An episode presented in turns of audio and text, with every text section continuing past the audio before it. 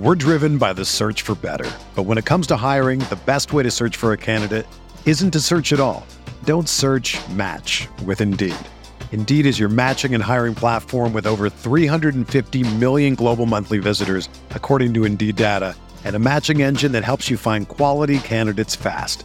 Ditch the busy work. Use Indeed for scheduling, screening, and messaging so you can connect with candidates faster. Leveraging over 140 million qualifications and preferences every day, Indeed's matching engine is constantly learning from your preferences, so the more you use Indeed, the better it gets. Join more than 3.5 million businesses worldwide that use Indeed to hire great talent fast. And listeners of this show will get a $75 sponsored job credit to get your jobs more visibility at Indeed.com slash BlueWire.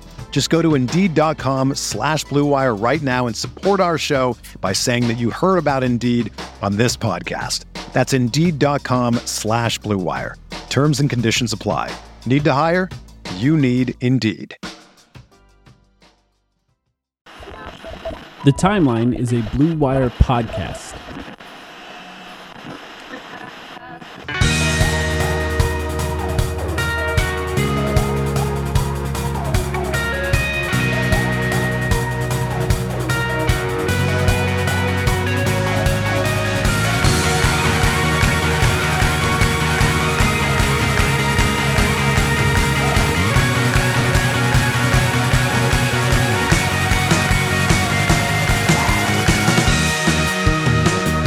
Welcome to the timeline of Phoenix Suns podcast. My name is Mike. I'm here with Sam. Sam, first of all, happy birthday. And how are you doing? I didn't expect you to do that. I am doing very well, Mike. Thank you very much. Um, yes, I share a birthday with Devin Booker, so we were both celebrating over the weekend. Um, and yeah, happy to be back here after a, a, a perfect week for the Suns, a 4 0 week where we get to talk about what is currently statistically the best team in the NBA. So couldn't be better. No complaints. Since we last recorded, the Suns beat the Clippers by 17, beat the Warriors by 29, beat the shorthanded Pelicans by 13, and beat the Rockets by 15.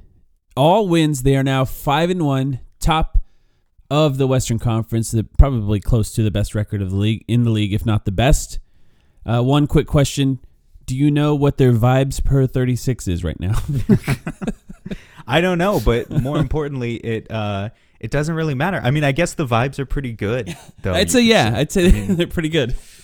Uh, you know, I couldn't exactly put a number to it, but I'd have to say they're they're pretty high. The amount of advanced average for sure. The amount of people that love advanced stats talking about vibes is at least a little bit funny. it's like they, they're like so anti Hooper uh, mentality, they always make fun of you know guys like that ball don't stop guy, and then they and then they talk about vibes yeah. for the Suns. Well, I just I think what's particularly funny here to open the season, and and I don't know if you have any greater observations about like the league as a whole that you wanted to save for later, but just like very briefly, it's it's not just that the Suns are uh, once again awesome, which I guess like shouldn't shock anybody. Yeah. But it's also the fact that the West is just so damn weird. It is weird right now. It's a weird so it's start like, for for the West. Yeah. The East looks better talk. right now. I was joking. I mean, people have given me shit in the past for for being afraid of the Clippers, and the Clippers are in disarray right now. I was joking on Twitter about it earlier today. Like they look like a bad basketball team. The Warriors, you know, I'm not going to make any like profound statements on the state of the Warriors yet, but we did trounce them by 29 points this week. So on their bench um, just um, looks bad. I mean, obviously they have Jordan yeah. Poole but outside of that, this you know they they just don't really have. They're playing a lot of really young guys who are inexperienced. And I mean, then you've got the Lakers. That like you know that's a given shit show. Everyone kind of expected that to be a little bit worse, I think, that's, but that's, maybe not as worse yeah, as it has. Been losing been. their first five games, I think, was a surprise, regardless of how low then, you were on the Lakers. And then uh, you know what though, like they finally won a game last night, and who did they win yeah. against? They won against the Denver Nuggets, yeah. who look like one of the worst. Not you know, I think they're above water. I think they're above 500, but one of the worst defensive teams in the NBA so far. Yeah, Zach Lowe uh, spinning in his grave over that one. So I don't know. It's just like I didn't know Zach Lowe the, died. The, I'm sorry. just, We're recording this on Halloween, so grave references are appropriate. Fig, fig, figuratively, I'm saying he figuratively died. I'm not trying to spread misinformation here. Literally, the point is, the the West is here. The West is weird. Yeah. Sorry, and um, yeah, it's just you can't really talk about vibes with the Suns right now, at least not in any sort of negative way, because so many of these other teams are just taking the the the the bullet for us uh, to come out of the gate. Mm-hmm. Yeah, I mean the Warriors uh, star players, two of them, uh, one punched the other.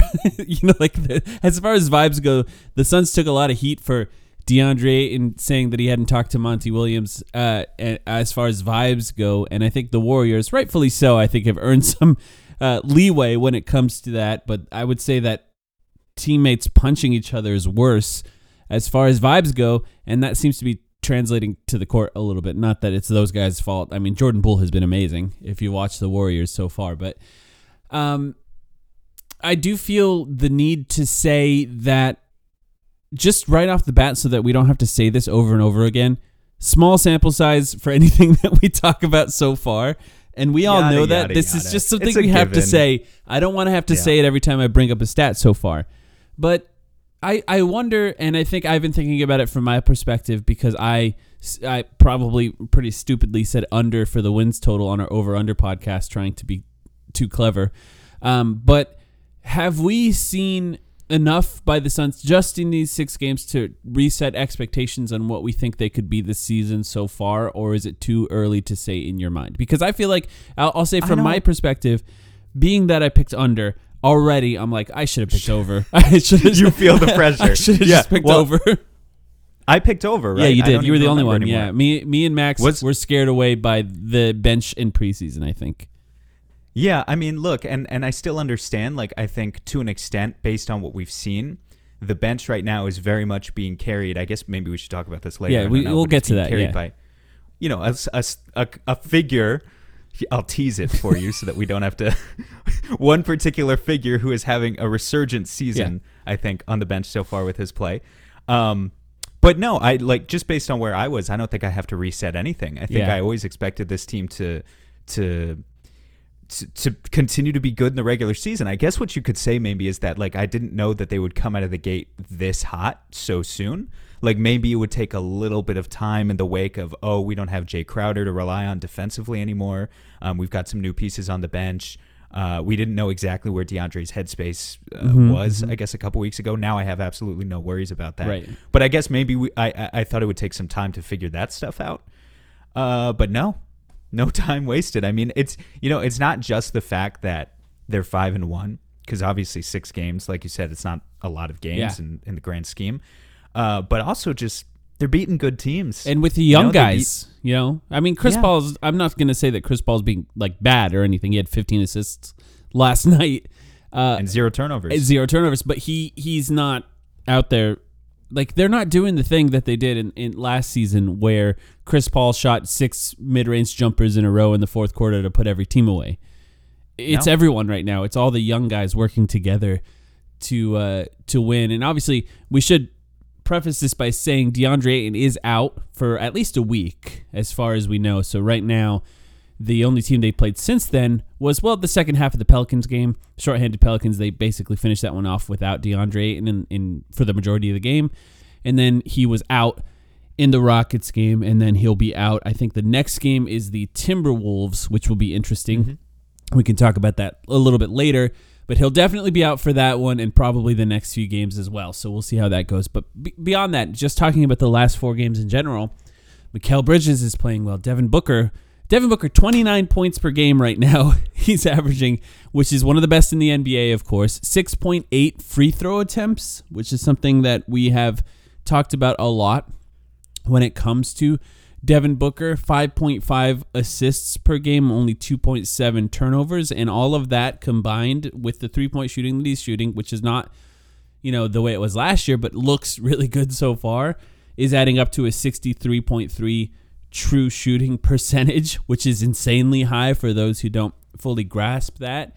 And I think, you know, as far as starts, it's the best start. I think they've called it the best start in Suns history when it comes to scoring, better than any start by Charles Barkley, better than any start by Amar'e Stoudemire or any other players in the past. He's doing more in the first three games is when they let that stat out than any player has done. And I think since then he's continued it I, um, outside of one. Yeah, Pelicans game was a little rough for him turnover wise. was a little rough. I I searched up that stat and posted it as well after four games. I haven't done it again since then. But actually, do you know who was like the second best start in Suns history after Booker? at least at that point, Scoring wise in terms of points. Uh, yeah, um, because it wasn't it, it Tom wasn't Barkley, Chambers? it wasn't Amar'e, wasn't even Ah. Tom Chambers.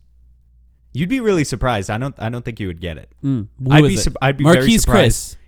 It was not. Marquese Chriss. it was not Alec Peters. It was Okay, not uh, okay. Jamal Crawford. No, it was Charlie Scott, Oh, um, who uh, made a few All Star teams Yeah. in the mid '70s for the Suns. Hall of Famer Charlie Scott, uh, combo guard. I think mostly point guard. so he at was that out there point doing it in without history. the, without the three point line. Most likely. without the three point line. That is correct. Wow. He was doing it without the three point line. It was a much different era. Well, no defense. yeah, no defense Scott. in the seventies. That pretty famously. Uh, that's amazing. I would not have guessed that. But Devin Booker is out there just doing some amazing things so far. I think we we talked about like the concept of Devin Booker's quote unquote quote MVP season, and we're not even saying necessarily that he's going to win MVP or anything if he continues this because it doesn't really matter. It's all narrative based. It doesn't really matter. The the point that I think you and I were trying to make with him putting it all together for a single season, like when you look back at his career, you're going to say, this is it. This was his best season. And so far, he's setting up nicely for that to continue. Like, if he keeps playing the way he's playing, which obviously is likely, at least in some ways, unsustainable, but not really. With you watch how, Well, what if you watch how he's been playing, I think he can do some pretty amazing things this season. I mean, if we look at just his stats right now, he's at 53% from the field. That's really high. Yeah. He's never been that high. But he is attacking the basket more Mm-hmm. than we've seen at least in the past few years. He's at 36% from deep, and he's at 85% from the free throw line. I don't think there's immediately an area there that feels unsustainable. Both of those could go up. Um, the three the three point shooting and the free throw shooting. I mean, for sure, you pointed out to me last week because I had forgotten that Book had a season. This was like four years ago now, but he had a year uh, at ninety two percent from the free throw line. So eighty five percent, yeah, is is um, uh, it's not a poor season, but it's less than his career average for sure. That that figure could continue to go up. So I don't know, just the way I'm watching him right now. Like, yeah, I I- I think there's this temptation to say, well, 29, 30 points per game, it's not sustainable. But I don't know, man. I mean, like, can you identify a particular portion of his game right now that actually feels like it's it's ripe for regression? Because I'm not sure I see right. one. You know, there there is like Devin Booker does go through some cold stretches at times, and I think the true. the Pelicans in particular were like really suited to defend him well after playing the Suns in in the playoffs, and that did kind of get in his head a little bit. But I think it's more likely scenarios like in the Pelicans game where Mikal Bridges was incredible. I think he had 27 points on like 11 or 12 shots or something like a very low number of shots, um, which which in some ways, uh, just to go on a tangent here, in some ways, I love when Mikal Bridges does that and he has 27 points. But like, I kind of wish there were more games where he would have 27 points on like 20 field goal attempts. Yeah, don't get me don't get me just started. just because it's like, well, then we know he's he's trying to do a little bit more. Of course, every once in a while he's gonna have a game where he makes every shot and takes the same shots that he normally takes. Um, but still a great game for him. But if other guys are just going off in that way, there will be games where Devin Booker doesn't just doesn't need to score that much, and I think that Right. in some ways could impact that overall points per game. It's not like the Mavs, for example, were or the the the Trailblazers. I think are another good example this year, Yeah. where their star players in Luka and Damian Lillard kind of need to be really amazing for them to win, and both of them are capable of doing it. I think there could be games where Devin Booker can be afforded an off night a little bit more because of the supporting cast. Quick tangent on the Mavs. Um, I was looking up touch statistic data for the Suns based on five or six games into the season. I guess six games into the season because I was looking at it this morning just to see if I could gather any interesting insights on how the offensive profile of the team has changed. You know, a couple of things are different. Obviously, DeAndre Ayton will be in and out of the rotation. He'll he'll miss the next few games, but also just how they're adapting to generally some young guys getting better, how they're adapting to Jay Crowder not being in the lineup, yada yada. We can get to that in a little while. But I was also looking at the Mavs, and man, like Luka is averaging. He he already was like the face of heliocentrism in the NBA, the guy who handles the ball the most. And uh, except for maybe like I don't know, maybe it was competitive between him and Trae Young. But this year, Trae actually, for his part, is handling the ball a lot less because they brought Dejounte Murray into into the Atlanta Right. Hawks offense. Luka, meanwhile, he's averaging more touches than he was last year. Yeah. and it's just like I And was you kinda have to. I was just, it's ins- it's insane what that team is is doing, uh, dude. It's just like a complete joke, a complete ridiculous excuse of like for trying to build a, a successful basketball. it's the team. po- it just no reminds me of the post Kevin Durant OKC Thunder Russell Westbrook narrative MVP season where he just handled the ball in every possession and racked up stats over and over and over and over again. I think Lu- Luka's better than uh, Russell Westbrook even that season, so it'll be interesting to see how it turns out for them. But you know he's just going to rack up so many stats be- just because of the way that team is built and I mean if you're Yeah. if you're if you're I a gambler maybe you, you can that MVP is right there. I think he's favored and he was favored before the season even Yeah. started and it's just obvious why. I mean, it's just eh, we're gonna have yet another year of this coming. Here we are talking about MVP narratives six games in. By the way, That, that's where it us, but- starts. I mean, really, I, that's but- how it works. But you can just you can just see it now of he's going to have a 35 10 and 10 season and the Mavs are going to be 44 and 38 and people are going to be arguing nonstop in March and April about if that's an MVP season or not. Um because the the only times in history that we've seen that type of individual season get rewarded despite not winning that many games it started with Russ in OKC exactly like you were saying and then it kind of got passed on that legacy to Jokic in the past couple years but yeah we'll see. He Luka could set a whole new record there potentially it's going to be interesting the be- the best player on a mediocre team award, I think, is what it's what I called it. it's kind of what it's it's kind of what it's Yeah. becoming and I don't know we'll see man Uh, We'll see. But if Book, Book, for his part, to bring it back to Phoenix Suns discourse, if he's averaging 36 and 6, uh, and, you know, the Suns win 63 games or something, then I'm sure we'll be advocating for, for his side in that race. and he'd have a good case. you know, like if Yeah, they're the best yeah, team in the league, which not not to say that they would be, but and he's averaging close to 30 points per game. I don't know that there would ever be a scenario where that's happened without winning an MVP. So I think he'd have a really good case um, in that case. And I think he's just, I think for him, the determination to drive downhill, get to the rim, get fouled is really important. And I think it's clear that that was something that he, either he came up with on his own or the coaching staff talked to him about before the season started because it just looks like he's determined to do it. And I think that's going to be really important. But even beyond that, I think outside of the Pelicans game, where I think they just did a really good job converging every time he drove, his decision making has been really great so far this season, whether it be making the right passes to open shooters, getting the ball to DeAndre Ayton on the roll, or just shooting the right shots in in the scenarios where he has to either isolate or come around screens to shoot. And you know, that's going to be really important for for the team going forward, especially as we build towards the playoffs, which is of course a year away basically, but it's you have to watch and monitor the types of decision he makes when different types of defenses are thrown at him because we've seen how the season has ended the last two seasons when it comes to just teams just trapping him over and over and over again. And on that note, let's talk about Mikal Bridges as a screener because I think both of us have been talking about it for two years now, and they appear to be doing it a lot. I do want to just mention right away that Mikal Bridges is screening a lot in the pick and rolls, but mostly for some reason with Chris Paul handling the ball. I don't know if you noticed this too, Sam. Not a lot with Devin Booker so far. I don't know if there's a reason for that. I think I would like to see a little bit more with Devin Booker uh, handling the ball there. But what it's resulted in is is Mikal Bridges catching it in the middle of the floor and doing some really interesting things with the ball in the middle of the floor. Mid range shots, getting to the rim, uh, passing to shooters, lob passes. He had some passes to cutters that didn't always result in buckets, but it, if if he's capable of passing to those cutters, that's really important, and he appears to be capable of it. And I think it's been a really fun wrinkle to see the Suns actually doing something that they're essentially, for those who watch them, they're essentially trying to turn him into Draymond Green with what Draymond Green Yeah. does for the offense for the Warriors. a, a more offensively or no, He can shoot from mid-range. talented. yes, uh, a, a more a more skilled No, not you can't say that either. How, how better would I put scorer. this? Because yeah, a better score than Draymond Yeah. Green. Because look, He's Draymond not as good a of a decision passer. maker. Not as good. You know, the other things Exactly. is not there, but but Draymond as a decision maker is one of the smartest to do it ever. So I don't want to disrespect him, even though I don't particularly like the guy. But I don't want to disrespect his his basketball pedigree.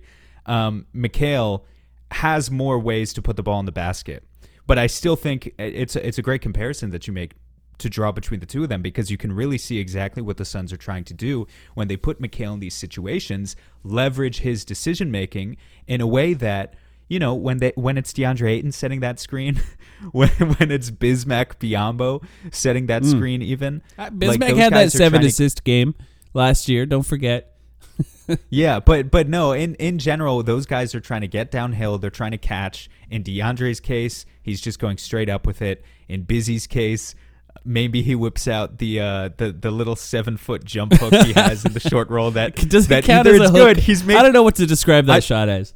a push shot. It's It like looks a like shot, it I looks like think, the ball weighs hundred pounds when he shoots it. yeah, it basically looks like a shot put. Yeah. But you know what I have noticed a couple times, especially in the past week? If he's like four feet away, like if he's right there but not quite close enough to just lay it in, and he tries that shot, it's pretty good. Yeah. Um, once he gets out to like seven, two eight steps. foot range, it's just two tries it, steps is all it takes, and it's like he can't do anything. and it looks like it looks like he's shooting a bowling ball for sure. And in those cases, it does not work. Anyway, my point is, you've got those guys involved in the pick and roll. They're finishers, Yeah. right? They're catching lobs. They're they're catching bounce passes, whatever. But like they're trying to score. When Mikal is in that position, the Suns are interested in leveraging his um, advanced ability, com- at least compared to those two, as a decision maker and to put the ball on the floor again and to continue to create advantages, find cutters, find shooters, do whatever he has to do. You asked about why are they running that with um, mostly with Mikal paired up with Chris Paul and not with Booker. I don't know the answer to that. Um, I'd be interested in maybe kind of continuing to watch for that pattern. I, I uh, they're tr- progressing as well and see. It's new. But you know, we should say it's like the- new for the Suns to do this. I think they're going to do a lot more with it as the season progresses. Yeah, and just like you know, philosophically, like what what my hypothesis would be when you've got all three guys on the floor at once. If you've got a Chris Paul, Devin, um, or sorry, yeah, if you if you've got Chris Paul and Mikal Bridges running screen, uh, and then Mikal goes to the middle of the floor, or if he whether he sets a hard screen and makes contact, or if he slips, if he then catches in the short roll in the middle of the floor, you can run Devin Booker as a decoy first, Yeah. which I think the Suns have done in some of those sets. It's an expensive And decoy, Book- coach. That's a that's a famous Devin Booker quote. It's an, it's an expensive decoy, but he's willing to do it. He's he's shown that he's like this is why he's the most He's so great, sacrificial yeah. superstar, Yeah. as I've called him in the past, the most sacrificial superstar in the NBA. Um, he's willing to do it, and he's also just so so so so so much more valuable as an off-ball threat than Chris Paul is. Where if Booker's the on-ball guy, Bridges is setting that screen, and Chris Paul is like off to the side, you know, I don't know, spotting up on the wing. Like it just it doesn't work in the same way. Uh, you don't have the same uh, kind of value spaced out on the it's- perimeter for yeah, Mikal Bridges as like options. yeah. Um, Well, d- I- th- that would just be the hypothesis. I like but- it. I think that makes a lot of sense. A couple, uh, you know, it's just it's a, first of all, Chris Paul's shooting twenty three percent from three so far this season. So like, you know, Yeah, and I I- I think we've got plenty of proof so far that Chris is, for all he's good at, is not exactly killing it as an off-ball yeah, threat. I think he'll get year. better. I really do. So we, you know, we can talk about him later if you want. But a couple more things on Mikal Bridges as a screener. Like first of all, um, they hide defenders on him on Mikal Bridges. You know, so often the worst defender on the floor is on Mikal. So that means if he's coming and and being involved in the screen action, he's putting one of the worst defenders on the other team into that action, which I think is just smart, just from the perspective of picking on the pigeon, as the Suns called them in the playoffs previously. Just involving a player who might make a decision that benefits the Suns a little bit more. So, you know, it just makes sense to use him as a screener. Another thing on that is they've done it a lot so far this season without DeAndre Ayton on the floor. Uh, you know, I think I only found maybe, found maybe one or two instances of using Mikal Bridges as a screener with DeAndre Ayton on the floor. I think both of them were in the Warriors game where Steph Curry was the one that was guarding Mikal Bridges. So you're just trying to involve Steph Curry in the action. I don't see any reason to not do it. with DeAndre Ayton on the floor more. You just, you know, it's okay to use DeAndre Ayton. First of all, DeAndre Ayton can stretch it out a little bit more if you need that mid range shot, and even occasionally take a corner three if absolutely necessary. But as we've seen with Deon, with I, sh- I should say Draymond Green, they run it with bigs on the floor pretty regularly. And mm-hmm. and what they do is he throws lobs. Draymond Green will throw a lob to a big that's just sitting in the dunker spot. And I think Did DeAndre Ayton will play? work fine with that, as they did with Biyombo. I'm at, yeah, I'm asking rhetorically, did you see the play? But I know you did because I saw you posted it. Yeah. Where they had Biz on the floor and Biz stood in the corner as Mikal Oh, came yes. up to set the screen and then he caught it in the middle of the floor. He threw a uh, th- th- that play. To be honest with you, that play only worked. It ended with a Cam Johnson corner three. It kind of only worked because Houston's defense was just so out of Well, sorts Biz and- cut. and way too way too young and way too inexperienced. I know, but I'm I'm saying like that particular play, I think they had Sengun back and he was supposed to like he should have stepped up on Bridges and, and in fact I'm sure he would have done that, but like Jalen Green left his man instead and then all of a sudden they were out of they're out of rotation and they were they were toast. Well, see, that's But that's, was funny- that's the whole thing about it, right? It becomes you know the Suns have an advantage because they're playing against three defenders. It becomes four on three. So when Biz No, cuts from the I- corner, even if Sengun steps up, that's when the lob opens up for Biz. So as long as the cut is properly timed, I think it could still work even without a shooter. Right. Yeah. No. I just. I, I guess I just mean to say. You know, it's one thing to do it against the Rockets. We'll see it against. Yeah, say, the, absolutely. The, the Warriors in the rematch next time. Right. And The- they did it against the got a rematch Clippers, and they did it against the coming in a Warriors couple too. weeks. You know, like it did But happen. but also, but yes, just that you saw Biz, like. positioned to shoot a corner three and then immediately as soon as like Mikal starts coming in he sprints towards the dunker spot because he knows that's where he actually has value but I appreciated the fact that the Suns were even willing to position the players in in such a way, um, just because it's so unique. And I think you you definitely could see maybe some opportunities opening up there for DeAndre Ayton to be playing the five, and hey, maybe he gets a couple corner threes out of it. I don't know if that's a shot that he's been working on a lot, but uh, but Mikal could come up, set the screen. Da could be in the corner. I'm sure he, you know, would also have the temptation to sprint into the dunker spot, and like that's where he would be more comfortable. But uh, the the more spacing that Ayton can give you, I think the better this works as well. So we'll see how it works when he comes back. Yeah, I mean, ideally, it becomes a lob for DeAndre, and that's just just a perfect shot. you know, it's like a guaranteed two points most of the time if he can get his hands on the ball. So, uh, you know, I just think it's really cool to see them experimenting with things this early, and on the other side of that, it's working. You know, none of this stuff has looked ugly so far. They've even when DeAndre Ayton was healthy and playing at the start of the season, they were giving him the ball more in the short roll as well, more with Devin Booker on the ball. Um, so I'd like to see a little bit more of that. I think even we'll talk about the bench in a little bit, but even as you start mixing up the different players on the floor, you can find ways to do it with five out, and uh, which they did do in this last game against the Rockets when Torrey Craig came in because every big was in foul trouble. And there's just some interesting things that you can do in those scenarios when Mikal Bridges has so much space, and it just it just makes sense. And for another reason because he's just so good at basketball. He has great feel for the game. So when he's catching it in the middle of the floor, there's no sense of panic in in his game. He can attack the rim if he needs to. He can fake the pass if he needs to. He can swing it to the corner three point shooter. He had one great pass to Devin Booker, I believe, at the top of the wing on one of those plays that was a pretty hard bounce pass around a defender. And like all of that is already in his game. You're not really necessarily teaching him something new for this to work. You're just sort of utilizing the skills uh, that he already has. I want to ask you about something though. Uh, Okay, I want to bring up something too. oh, do you have something on that? Go ahead, because I was going to change the subject. Is is your thing on Mikal? No, is your no, thing on no. I okay, then I want to. I we'll get to it maybe after the break if that's okay. I want to spend a few minutes, just a few minutes here, because we said all the good things about Mikal. I think we need to nitpick one. thing. okay. he, we he's got so many skills and here he is and currently as it stands today he's averaging a career high 15 points per game career high 71% true shooting. Awesome. He's playing the defense. He's doing the stuff. Um, what do we have to do to get him to take more shots? Because i don't know if you saw the stat i posted earlier today. Out of the rotation players like the full-time rotation players on the suns currently he ranks seventh in field goal attempts on a permanent basis, a per 36 minute basis specifically was what I posted. He's averaging fewer field goal attempts per 36 minutes uh, than Landry Shamet, far fewer than Cam Johnson. Uh, he's at 9.7 attempts per 36 minutes. That's barely above Damion Lee, who is at 9.6 Mm-hmm. attempts per 36 minutes. Chris Paul also at 9.6 attempts per 30, uh, per 36 minutes, and he's like the guy that we think of as he's not shooting. So here's Mikal Bridges.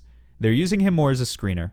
And and uh, in addition to all this, by the way, he's also shooting the fewest number of threes of his career, uh, despite the fact that he's making so many of them when he actually does shoot.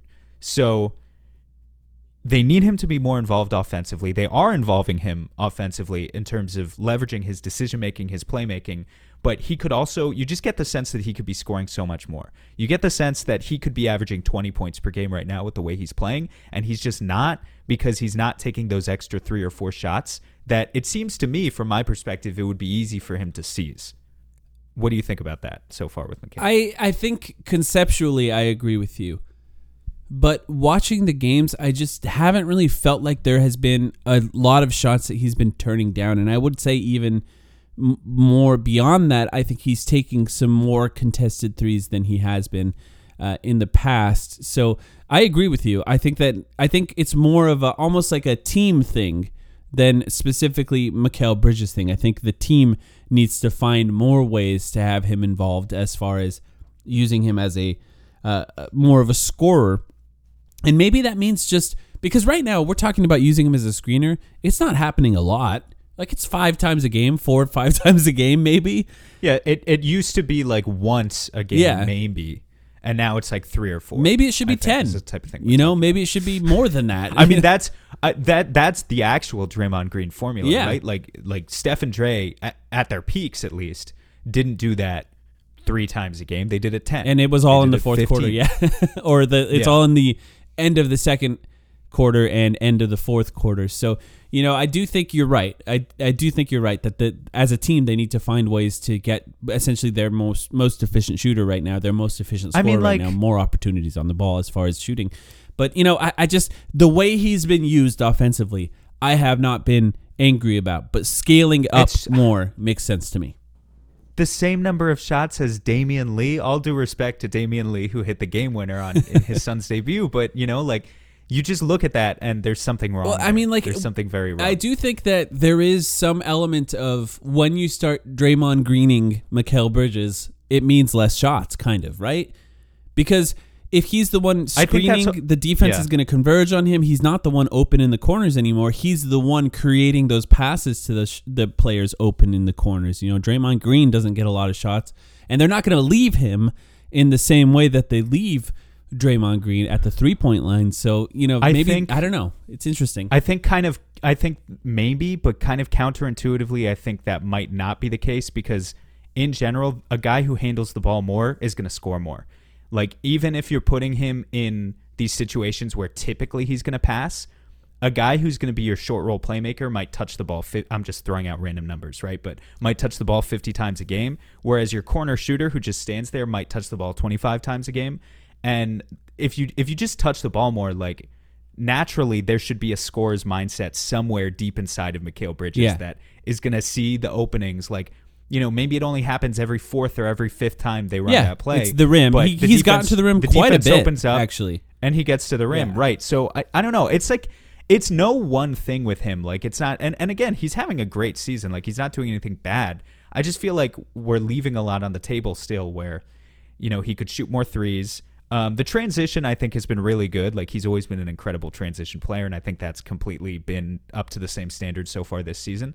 So it's just like a little bit more transition, maybe a little bit more scoring uh, in the pick and roll, and I, I don't know. I just feel like we're leaving something on the table. I just want to broach the subject because I think other people are are asking the same question. If he stayed at 15 points a game, but then he was at like 4.2 assists per game, would you be happy in that case?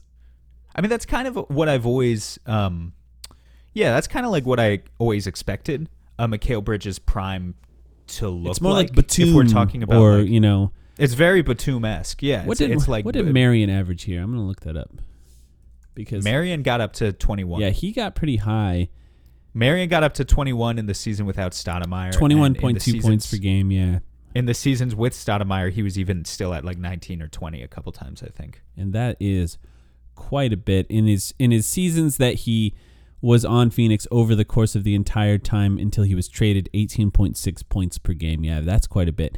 And I don't it's just he doesn't really have that same mentality as far as scoring. But also, Marion got an automatic six points, Offensive six rebounds. points every game on offensive Yeah, that's a good and point. Mikal just that's not Mikal's game.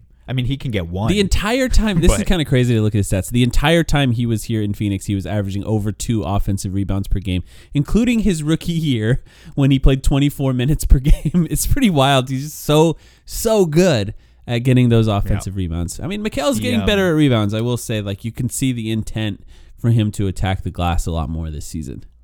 yeah, but uh, Marion was the quickest. Yeah. he was the quickest second Absurdly athletic. leaper. Yeah. ever.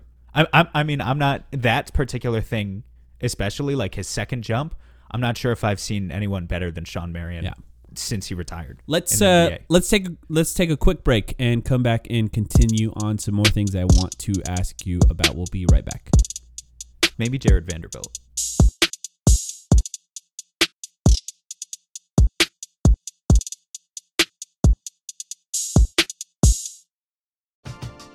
We're driven by the search for better. But when it comes to hiring, the best way to search for a candidate isn't to search at all. Don't search match with Indeed. Indeed is your matching and hiring platform with over 350 million global monthly visitors, according to Indeed data, and a matching engine that helps you find quality candidates fast. Ditch the busy work. Use Indeed for scheduling, screening, and messaging so you can connect with candidates faster. Leveraging over 140 million qualifications and preferences every day, Indeed's matching engine is constantly learning from your preferences, so the more you use Indeed, the better it gets. Join more than 3.5 million businesses worldwide that use Indeed to hire great talent fast. And listeners of this show will get a $75 sponsored job credit to get your jobs more visibility at Indeed.com slash Blue Wire. Just go to Indeed.com slash Blue Wire right now and support our show by saying that you heard about Indeed on this podcast. That's Indeed.com slash Blue Wire. Terms and conditions apply. Need to hire? You need Indeed. Another day is here, and you're ready for it. What to wear? Check. Breakfast, lunch, and dinner? Check. Planning for what's next and how to save for it? That's where Bank of America can help. For your financial to-dos, Bank of America has experts ready to help get you closer to your goals. Get started at one of our local financial centers or 24-7 in our mobile banking app. Find a location near you at bankofamerica.com slash talk to us. What would you like the power to do? Mobile banking requires downloading the app and is only available for select devices. Message and data rates may apply. Bank of America and a member FDIC.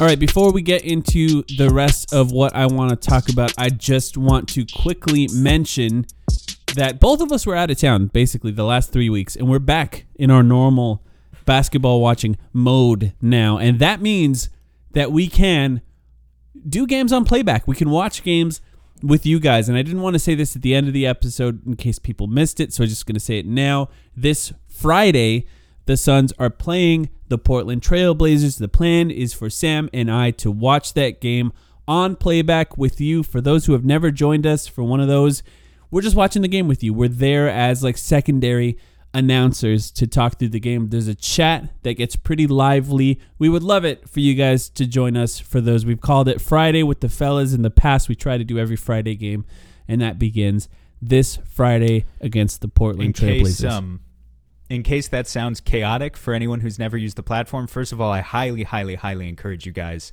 to turn out um, for the playback streams. They're uh, we used to ha- make them exclusive for members of our patreon but this year they're entirely open to everyone. So as long as you can properly authenticate with some sort of cable subscription or league pass subscription you are good to go.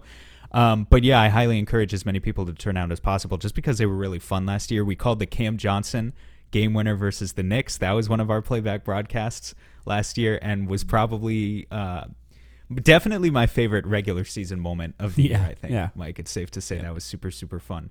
Um, but yeah, for anyone who's never used the platform before, in case it sounds kind of chaotic, there will be the normal broadcast announcers, and then you can also hear our voices over them. But there's kind of like an audio mixer thing. Um, that is controlled by the user as part of the user interface, where you can mute the original broadcasters or you can mute us Yeah. if for whatever reason you wanted to. So you can kind of rearrange it your own way so that you hear only the parts and see only the parts that you want to see and hear.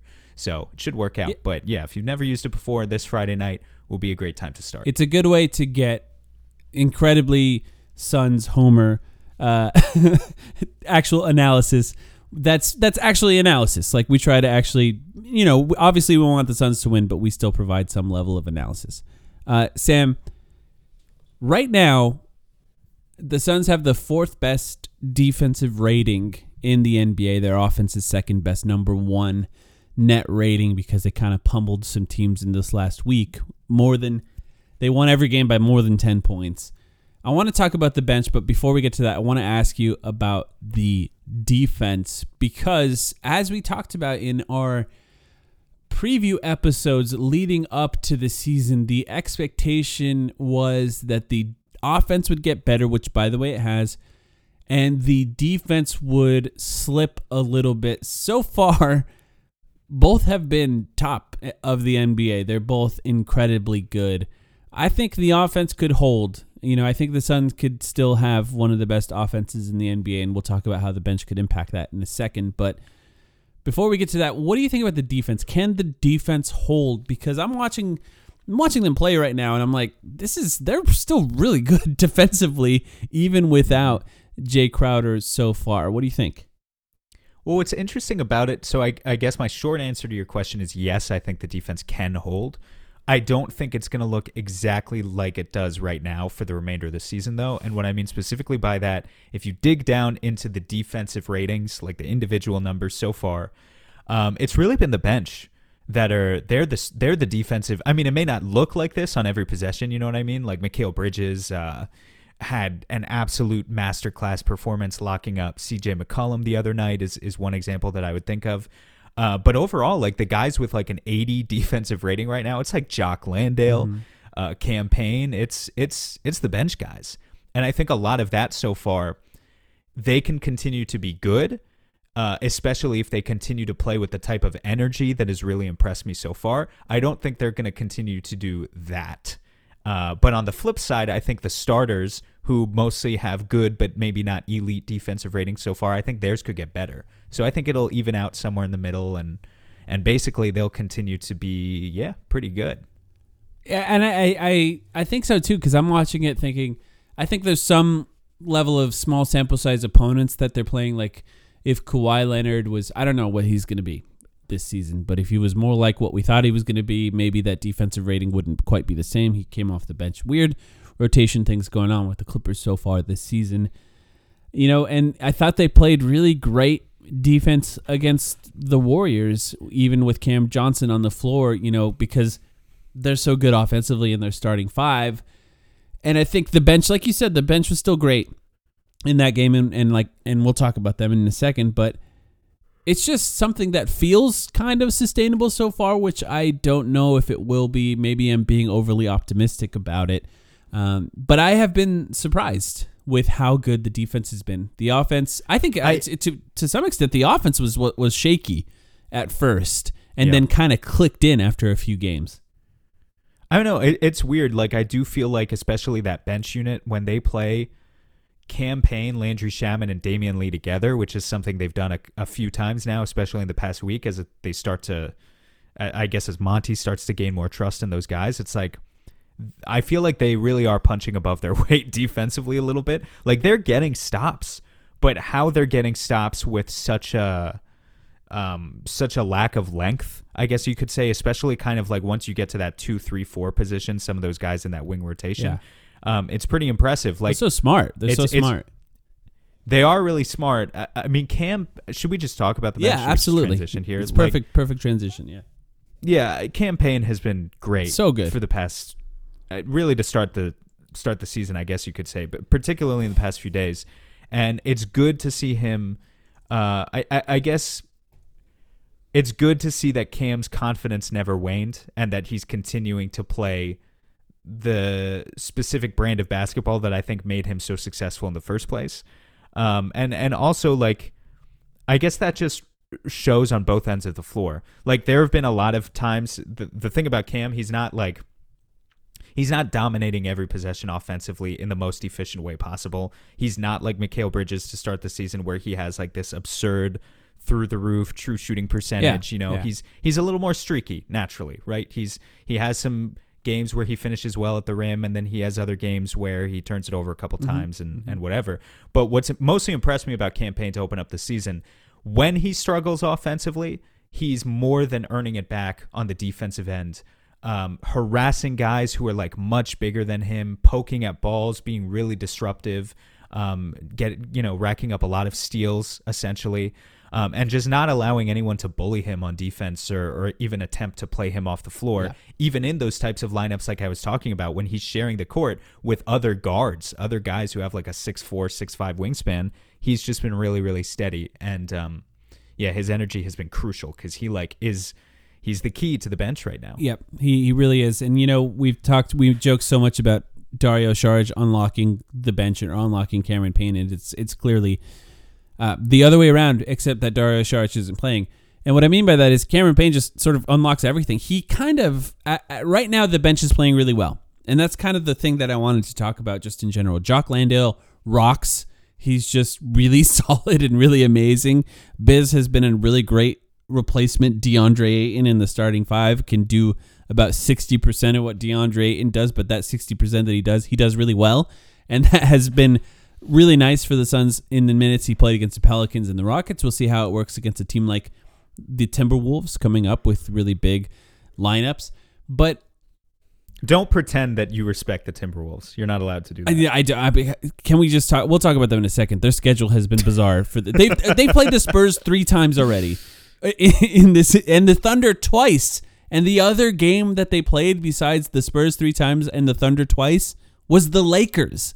Like, and they're and they're like four and three in that stretch. And I know it's going to be complicated to work all those pieces together, the Timberwolves. But like, I can't imagine having that kind of cupcake schedules so far. I think they played the Jazz too. It's all just been a bizarre start for them so far, but we'll talk about them at the end of this podcast. All of what the bench has been doing so far works because Cameron Payne is playing well. If Cameron Payne is not playing well, it doesn't work. The whole bench needs a good offensive player, uh, an engine to let it run. And right now it is working, and it is working because Cameron Payne is working. And you know, to Payne's credit too, it's not just what he's doing on the ball. You know, you talked about defensively, but also when Devin Booker's on the floor, he's been a really good off the ball player, uh, just with his catch and shoots or being that secondary playmaker that can do things in a pinch when the shot clock is running out. And I think if he continues to play well, it, just it, the, first of all, the Suns will win. He's plus 33 on the season so far. They'll continue to win if he continues to play well because the majority of the time he plays so far, they're outscoring their opponents. And even if they get outscored slightly with him on the floor, the starters will more than make up for that, I think, when they play in most cases.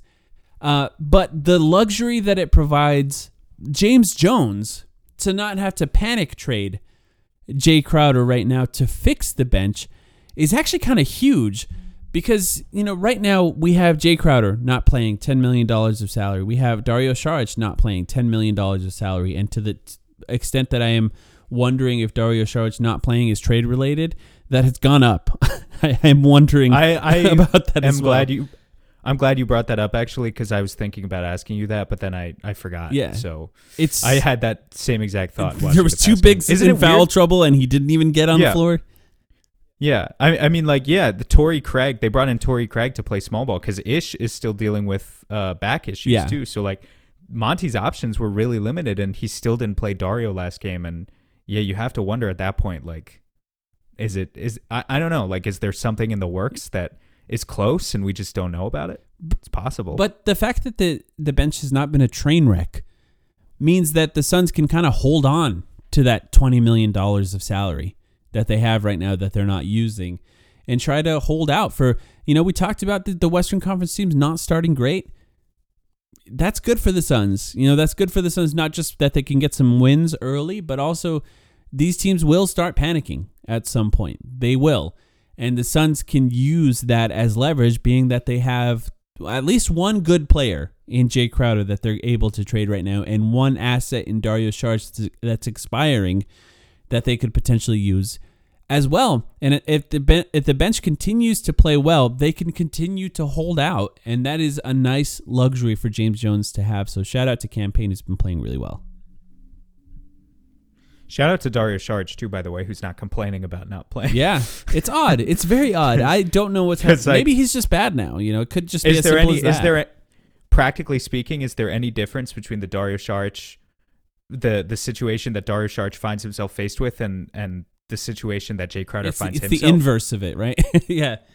But both guys, I mean, both guys are expiring deals. Is Dario actually? Is he an expiring deal, or Yeah. does he have one year left? No, I believe he is. Yeah. So both guys are expiring deals. They want money next season. They need to play. But one guy's there on the bench. He's still cheering people on, and the other guy just refuses to show up. Yeah. Anyway, It's, it's I don't need to shit on Jay too much, but it's just you know kind of I hadn't thought about the parallel between the two guys. Um, and then you know to be my typical self, here's my comment about it for the week that I think I made every week. You also have Landry Shamet's 10 million there too. I actually think he's been good. in La- in Landry's defense, I actually think he's been fine. Like th- there was full Uh, all bench lineups in the last two games, which obviously in the Houston Rockets you can do that, and in the Pelicans short. You know what he did? But the full bench lineups worked in the last two games. he actually had a really great chemistry I noticed with Jock. Um, and by the way, do we have like a nickname for Jock Landale yet? Uh, not really. I don't think so. Yeah, I mean, Jock is a to- great name. you know, like he's, his name's Jock. His name's Jock. I mean, like, yeah, we we need to. Oh, you did one like you were talking about J- Jock. I, I don't really know. Oh, you means uh, 'cause I'm not a Landale? yeah, like Andale. Land- no, I wasn't think. I was not thinking about that. I was thinking about what you did with the Jock uh, Glendale. Jock Oh, yeah. I don't. I don't know. But but I There's don't know what rumors that, that that's what uh, Suns players call him, Jock Scottsdale or something like that, or Jock Glendale. Jock Glendale. Yeah. I don't know. Um. Anyway, Landry made some nice passes to Jock. No, but actually something you're talking about there- A nickname for him. There is somewhat of a Duncan Robinson, uh, you know, Bam Adebayo pitch back back and forth between those two guys on DHOs that they sort of been working on the last few games with Landry Shamet. Obviously, it's a very light version of those players. Well, I don't know, maybe not Duncan Robinson, but uh, you know, some chemistry built with Jock Landale, who's a great screener, and Landry Shamet using those screens to get open, running around them, is things that we've been asking for with Landry Shamet because uh, you know it just didn't really work with, and maybe it's a speed of movement thing with JaVale McGee, but it didn't really work with JaVale McGee. And by the way, Landale just rocks. He's just so solid, constantly sprinting up and down the floor, great around the rim, good on offensive rebounds. This is another thing about the bench I think that's been kind of fun is that the combination of Jock Landale, Torrey Craig, and even Damion Lee chasing down rebounds off the bench has been really great. They're, they've been good at offensive rebounding. And you just watch them all play. And I think something that I took for granted when thinking about the bench, and this is part of our Damion Lee conversation we had before the season was like, what what is he for? Uh, he's he's 30 years old and he has a lot of experience playing on good teams, and I think maybe I took that for granted, and just like how much stability that brings to guys on the bench, and just the locker room presence that he likely has as a result of that, and the lack of panic, the lack of fear that Yeah. the Warriors probably helped instill in him. And I think you could see that when he plays on the floor. And he's been, you know, just a smart, good player who's not great, but just doesn't really make a lot of mistakes. Kind of E'Twaun Moore esque when, you know, that we had with the Suns. Not the Yeah, same kind of player, but, you know, Better. yeah, better. I think. I, E'Twaun, E'Twaun, I wanted E'Twaun Moore to be good, but I think it just never really Yeah, he's- he's done way. now, yeah. Um, uh, yeah. It, well, it's kind of interesting with Damion Lee, as long as we're on the subject with him, right? Because like those first few games, mostly in preseason, I was I I expected Josh Okogie to play this year, you know, and and he might still, he definitely might still, but so far Josh Okogie is very plainly third string for the Suns. Yeah. Damion Lee is very plainly second string. And I guess that surprised me at first, that decision. But I think we underrate Lee's ability to just be so solid Yeah. as I mean, this just is like, not be bad. just not be bad. Not great, and, but and- not And bad. you know, spacing, I think both for Monty and James Jones this year as um, an emphasis, a point of emphasis, just don't put guys on the floor who can't space a little bit. Um, unless you really can't avoid it, in which case, yeah, you can throw Josh Okogie out there. But like, you know, Lee shoots his 35% from deep or whatever, and he's he's fine. He can hit, catch, and shoot threes. Perhaps even more importantly, you can run interesting sets when you have him and Landry on the floor at the same time, which they've done a couple times, where like you're setting some sort of cross screen or down screen Yeah. for one Yeah. and then a pin down on the other on the other side of the floor at the same time and you just like you watch the two of them play together and it's just a lot of movement on the basketball floor uh, on the basketball court excuse me at once uh, and like that's interesting even on the possessions where it doesn't necessarily lead to anything or if they miss the shot or whatever it's just kind of conceptually interesting what you can do with those two guys so um, yeah i mean look I'm holding steadfast to my opinion that Damion Lee could do the job of Landry Shamet for a fifth of the price, which still makes Landry expendable. That being said, I have no actual complaints about how either guy is playing right now. They're they've both been good. I think I will just I will just maintain that the bench looks great right now, and the fact that it's so predicated on how, how well Cameron Payne is playing so far is good and bad. In that it's good because he's playing well. It's bad because he played bad last season, and we have evidence that he played bad last season. So, like, my confidence level in what the bench is and what they can be this season is higher now than it was before, with a tinge of, of fear that maybe the floor fell, falls out of un, under Cameron Payne at some point. Although I feel more, much, much more confident in him being good than not good. Speaking of point guard panic, how worried are you? What level of panic are you at with Chris Paul currently shooting really badly from the floor? Um, low.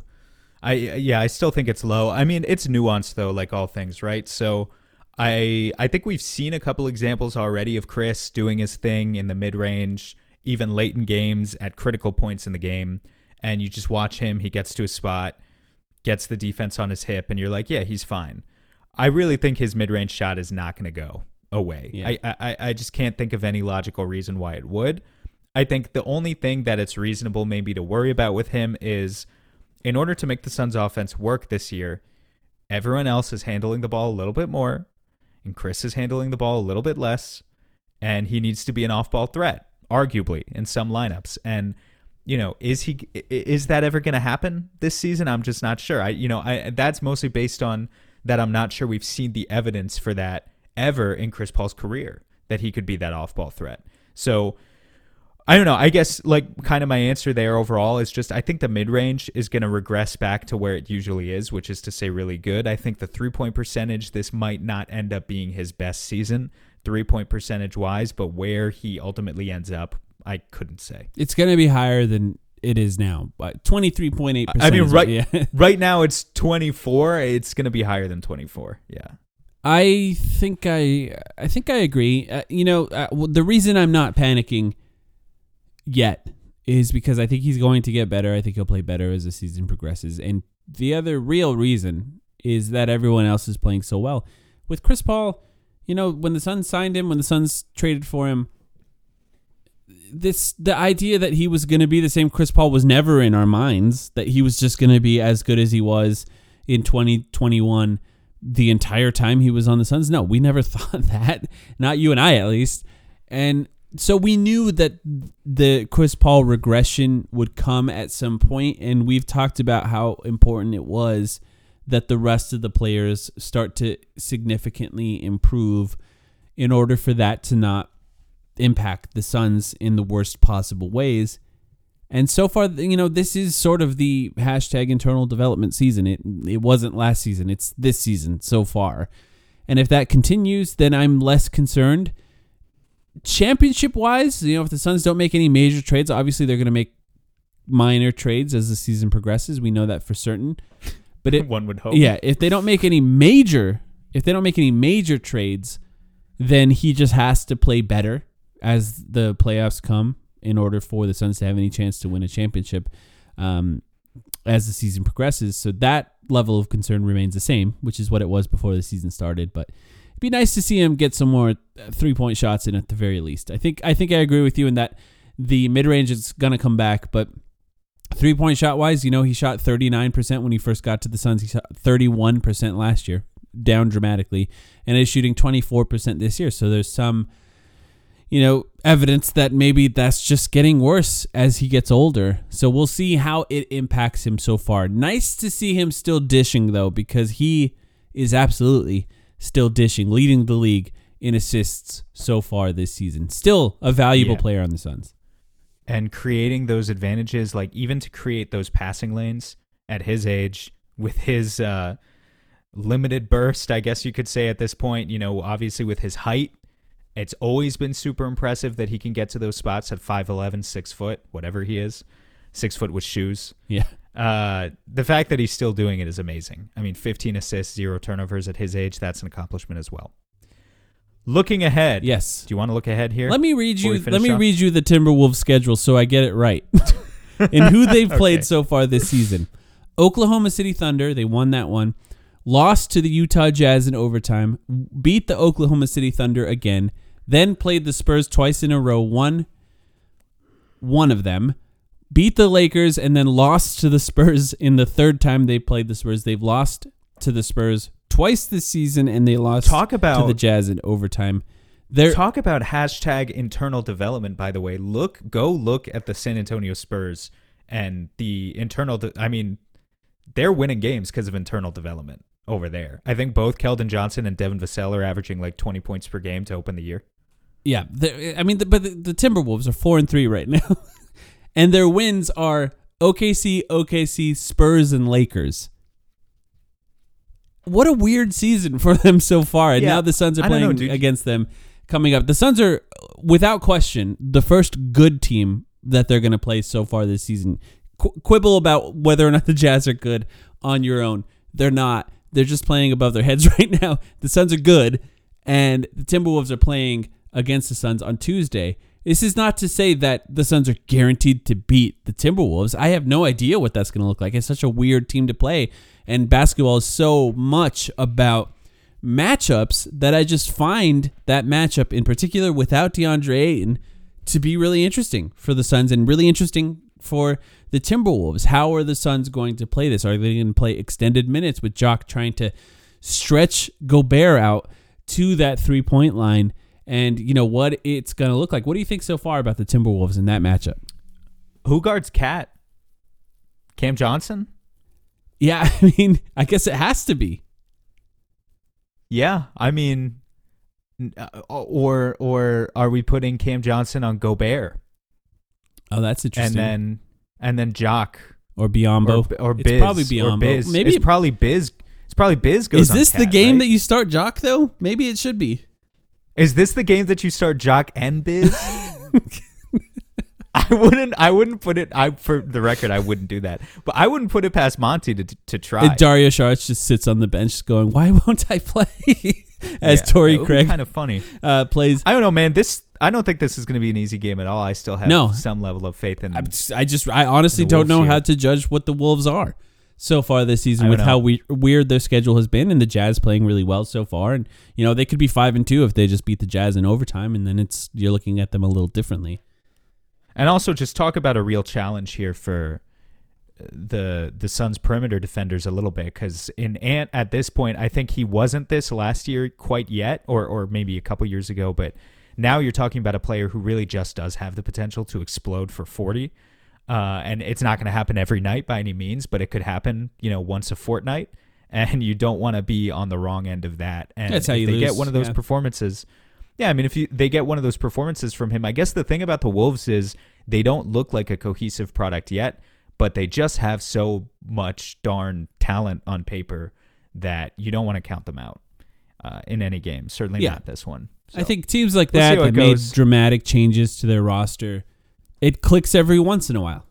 And, you know, it doesn't click all the time, but it clicks every once in a while, and we'll see how it goes. It's a good way to put it. Uh, but the Suns are entering that game 5 and 1 the next game against the Trailblazers. They play the Trailblazers back to back Friday Back and to back. Saturday in a weird. who will be without Damian Lillard, by the way? Oh, he'll still be out by then. yes. Okay, should so be at least I think. Not quite think the same revenge game. You know, the Suns only have one loss this season, and it was overtime to the Trailblazers. Uh, so it'll be an opportunity for them to get revenge for that one loss. And who knows, they could end this week with a pretty amazing record after what is it? It'll be nine games. Uh, so far, so good for the Suns this season. You got anything else to add, Sam? I don't think so. Just reiterating, uh, join us on Playback Friday night. Really excited. Really sorry in, in one sense that we haven't been able to do it uh, to open up the season because I know so many of you guys like it, but we're going to try and make it up now and start doing around one of them a week. Yeah. So Yeah. come and join us. I- Have some fun. I'm also really excited to do that. I think it'll be really fun. And thank you everyone for listening. If you'd like to join our Patreon, you can join our Patreon, patreon.com slash the timeline. We have a Discord. We all chat in that Discord now that I'm back in town. Back to regular weekly episodes on usually midweek, Wednesday, Thursday for the overtime line episodes on the Patreon. Thank you guys for listening, and we will be back very soon.